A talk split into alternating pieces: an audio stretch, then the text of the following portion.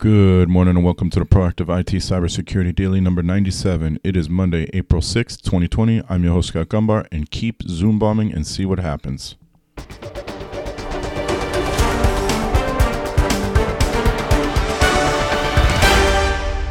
This podcast is brought to you by Nuage Tech, a client focused and security minded IT consultant based in central Connecticut. You can visit us at nuagetech.com. That's N W A J tech.com. Well, happy Monday. We have we are now in well, I am in the fourth week of of quarantine, self isolation, whatever you want to call it. We're not sick, but we are home because I don't need to be out. Um, wherever you listen to this, if you could like, share, comment, review, the reviews are probably the most important. Please do so. That would help us immensely.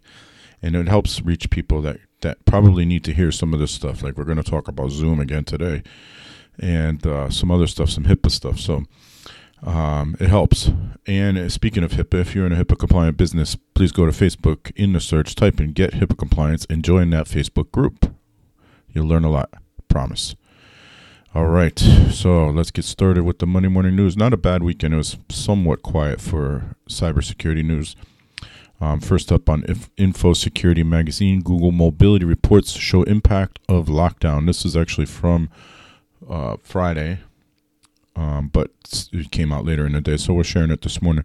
Google published reports today that use aggregated phone location data to show how closely lockdown regulations are being followed and around the world. The company said its COVID 19 community mobility reports would provide insights into what has changed in response to work from home, shelter in place, and other policies aimed at flattening the curve of this pandemic.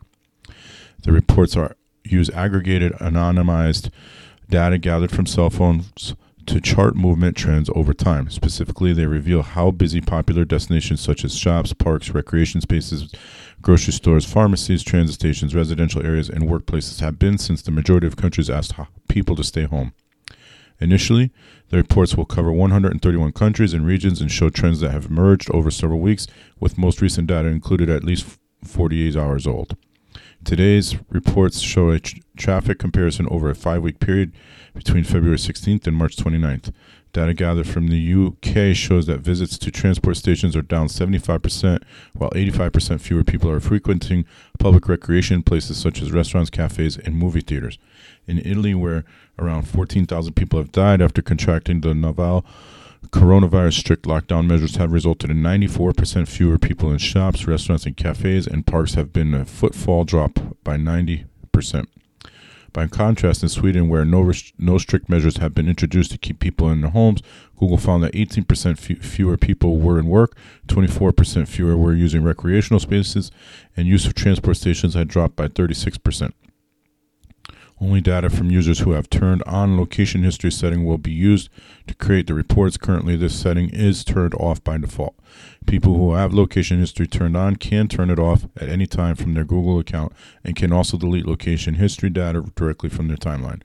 Google says the report will not intrude on the privacy of individual people because no personally identifiable information like an individual's location, contacts, or movement is made available at any point. So it's pretty interesting. Um, I wasn't aware that Sweden wasn't really on lockdown, so and you still see a fairly significant drop, but you know nowhere near 90% like some of the other countries. Okay, on ZDNet, Microsoft, how one Emotet infection took out this organi- organization's entire network. You may have heard this; it's been reported on a few places, but an Emotet victim's IT disaster shows why organizations should filter internal emails and use two-factor authentication. Microsoft has detailed the plight of a customer whose entire IT network was brought down after one employee opened a phishing email that delivered the notorious Emotet banking Trojan and credential stealing s- malware.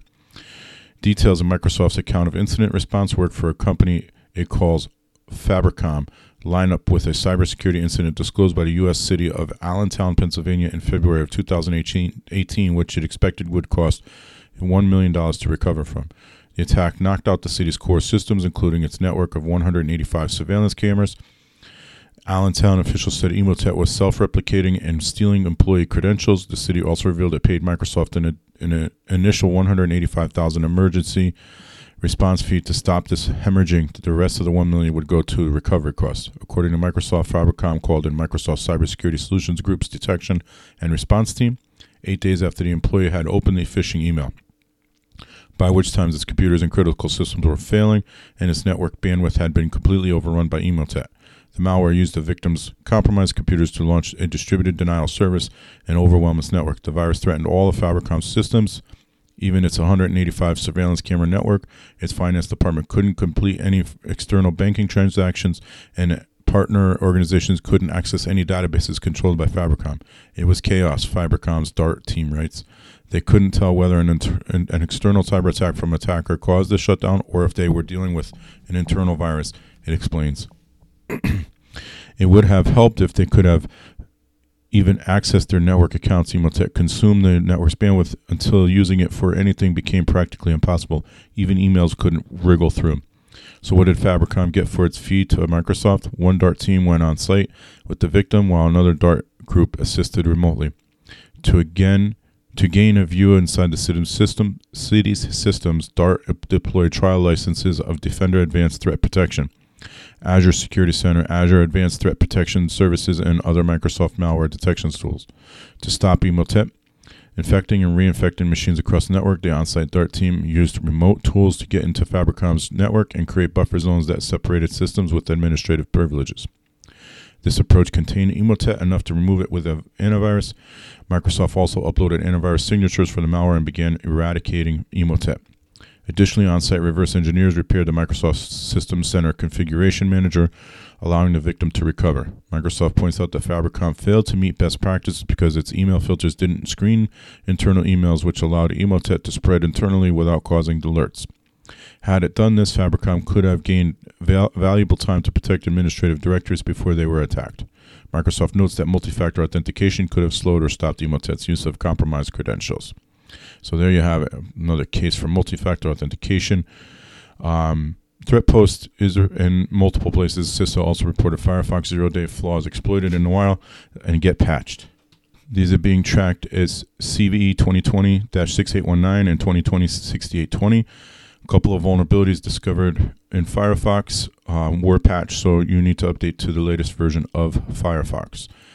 Uh, the Hacker News How just visiting a site could have hacked your iPhone or MacBook camera. If you use Apple iPhone or MacBook, here we have a piece of alarming news for you. Turns out merely visiting a website, not just malicious, but also legitimate sites unknowingly loading malicious ads as well, using Safari browser could have let remote attackers secretly access your device's camera, microphone, or location, and in some cases save passwords as well. Apple, recently paid a $75,000 bounty reward to an ethical hacker, Ryan Pickren, who practically demonstrated the hack and helped the company patch a total of seven new vulnerabilities before a real attack could occur. The fixes were issued in a series of updates to Safari spanning versions 13.05, 13.0.5, released in January of 28, January 28, and Safari 13.1 on March 24th. If the malicious website wanted camera access, all it had to do was masquerade as a trusted video conferencing website such as Skype, Zoom, or Zoom, Pickren said. When chained together, three of the reported Safari flaws could have allowed malicious sites to impersonate any legit site a victim trusts an access camera or microphone by abusing the permissions that were otherwise explicitly granted by the victim to the trusted domain only. Um, so, if you are using iOS or Mac OS, then make sure your Safari is up to the most recent version. Department of Justice says Zoom bombing is illegal, could lead to jail time. So this is good news for Zoom. Uh, this is on Bleeping Computer. The Department of Justice and offices of the United States attorneys are warning that Zoom bombing is illegal and those who are involved can be charged with federal and state crimes. As more people are working from home or conducting distance learning due to coronavirus pandemic, the Zoom video conferencing software has become heavily utilized for remote meetings, online classrooms, exercise classes, and family and friend get-togethers. Since then, people have crashed, are crashing, or Zoom bombing online meetings to record them as pranks to be shared on YouTube and TikTok, or to spread hate, offensive images, and even threatening language. Zoom meeting IDs are also being traded and shared on Discord, Reddit, and hacker forums, according to ZDNet, where they are used to conduct Zoom raids that hijack and disrupt an online meeting or class. In a press release on the Department of Justice website, United States attorneys from Michigan have stated that people involved in Zoom bombing could be charged with federal and state crimes that lead to fines and imprisonment. You think Zoom bombing is funny? Let's see how funny it is after you get arrested, said Matthew Schneider. So you get if you jump on Zoom, gonna, it's probably not going to be hard to find you. Uh, if you interfere with teleconference or public meeting in, in Michigan, you could have federal, state, or local enforcement knocking at your door. If an individual is found to be hacking into disrupt or disrupting online meetings, classrooms, and conferences, charges may include disrupting a public meeting, computer intrusion, using a computer to commit a crime, hate crimes, fraud, transmitting threatening communications. So, if you are involved in Zoom bombing at all, probably best bet to stop immediately because it's not worth the jail time, is it? Also on Bleeping Computers, Windows PC is exposed to attacks by critical HP support assistant bugs. Several critical HP support assistant vulnerabilities expose Windows computers to remote code execution attacks and could allow attackers to elevate their privileges or to delete arbitrary files following successful exploitation. HP Support Assistant, marketed by HP as a free self help tool, is pre installed on all new HP desktops and notebooks and is, is designed to deliver automated support, updates, and fixes to HP PCs and printers. Improve the performance and re- reliability of your PCs and printers with automatic firmware and driver updates, HP says. You can configure your options to install updates automatically or to notify you when updates are available. HP computers sold after October 2012 and running Windows 7, 8, or 10 operating systems all come with HP Support Assistant installed by default. Security researchers Bill Demirkapi found 10 different vulnerabilities within the HP Support Assistant software, including five local privilege escalation flaws, two arbitrary file deletion vulnerabilities, and three remote code execution vulnerabilities. HP PSIRT partially patched the vulnerabilities in December after receiving an initial disclosure report from Demirkapi. I'm not sure if I'm saying his name. I'm sure I'm not saying it right. Uh, during October, Another patch was issued in March of 2020 after researchers sent an updated report in January to patch one of the flaws that was left untouched previously and fix a newly introduced one. However, HP failed to patch three of the local privilege escalation vulnerabilities, which means that even if you're using the latest HP Support Assistant version, you are still exposed to attacks. This type of vulnerability is commonly exploited by malicious actors during the later stages of their attacks to elevate permissions and establish persistence. This allows them to further compromise the targeted machines after the target machine ha- was infiltrated. It is important to note that because HP has not patched three local privilege escalation vulnerabilities, even if you have the latest version of the software, you are still vulnerable unless you completely remove the agent from your machine. Which I, uh, I so I don't have any clients with HP, but those that have Dell Support Assistant, I do remove that from the computers, and there was similar issues with Dell not that long ago. So um, I do have a blog post, a new blog post on nuagetech.com. Our, our uh, company site is nwajtech.com. 12 easy steps to secure your Zoom meeting. So we spent a, a good portion of last week talking about the different Zoom compromises and attacks that are occurring. So we put this blog post together. Hopefully it helps you guys, but it is on our website. It's the most recent blog post. And I'll just skim through the 12 things to help you. Uh, number one, use a password for your meetings. Number two, use the waiting room. Number three, do not share your Zoom meeting information publicly, uh, like social media. Number four, ensure your Zoom client is updated. Number five, disable participant screen sharing. Six, lock the meeting once everyone has joined. Seven, require host to be present before the meeting starts. Eight, secure meetings with end to end encryption. Nine, allow only authenticated users to join meetings. And also, you can set up Zoom to only allow specific email domains. 10. Use generated meeting IDs instead of a personal meeting ID. 11. Do not download the Zoom client from anywhere other than Zoom.us. And 12. Use a secure password and enable two factor authentication on your Zoom account. So, hopefully, that helps people. If you need to see it or want to see it, it's on our website. Um, and then we do have a couple of HIPAA breaches to report. The Otis R. Bowen Center for Human Services, an Indiana based provider of mental health and addiction recovery healthcare services, has announced that unauthorized individuals have gained access to the email accounts of two of its employees. It is unclear when the email account breaches occurred and for how long unauthorized individuals had access to the email accounts. In its website substitute breach notification, the Otis R. Bowen Center said an independent digital forensic investigation revealed on January 28 that PHI had potentially been accessed as a result of the attack.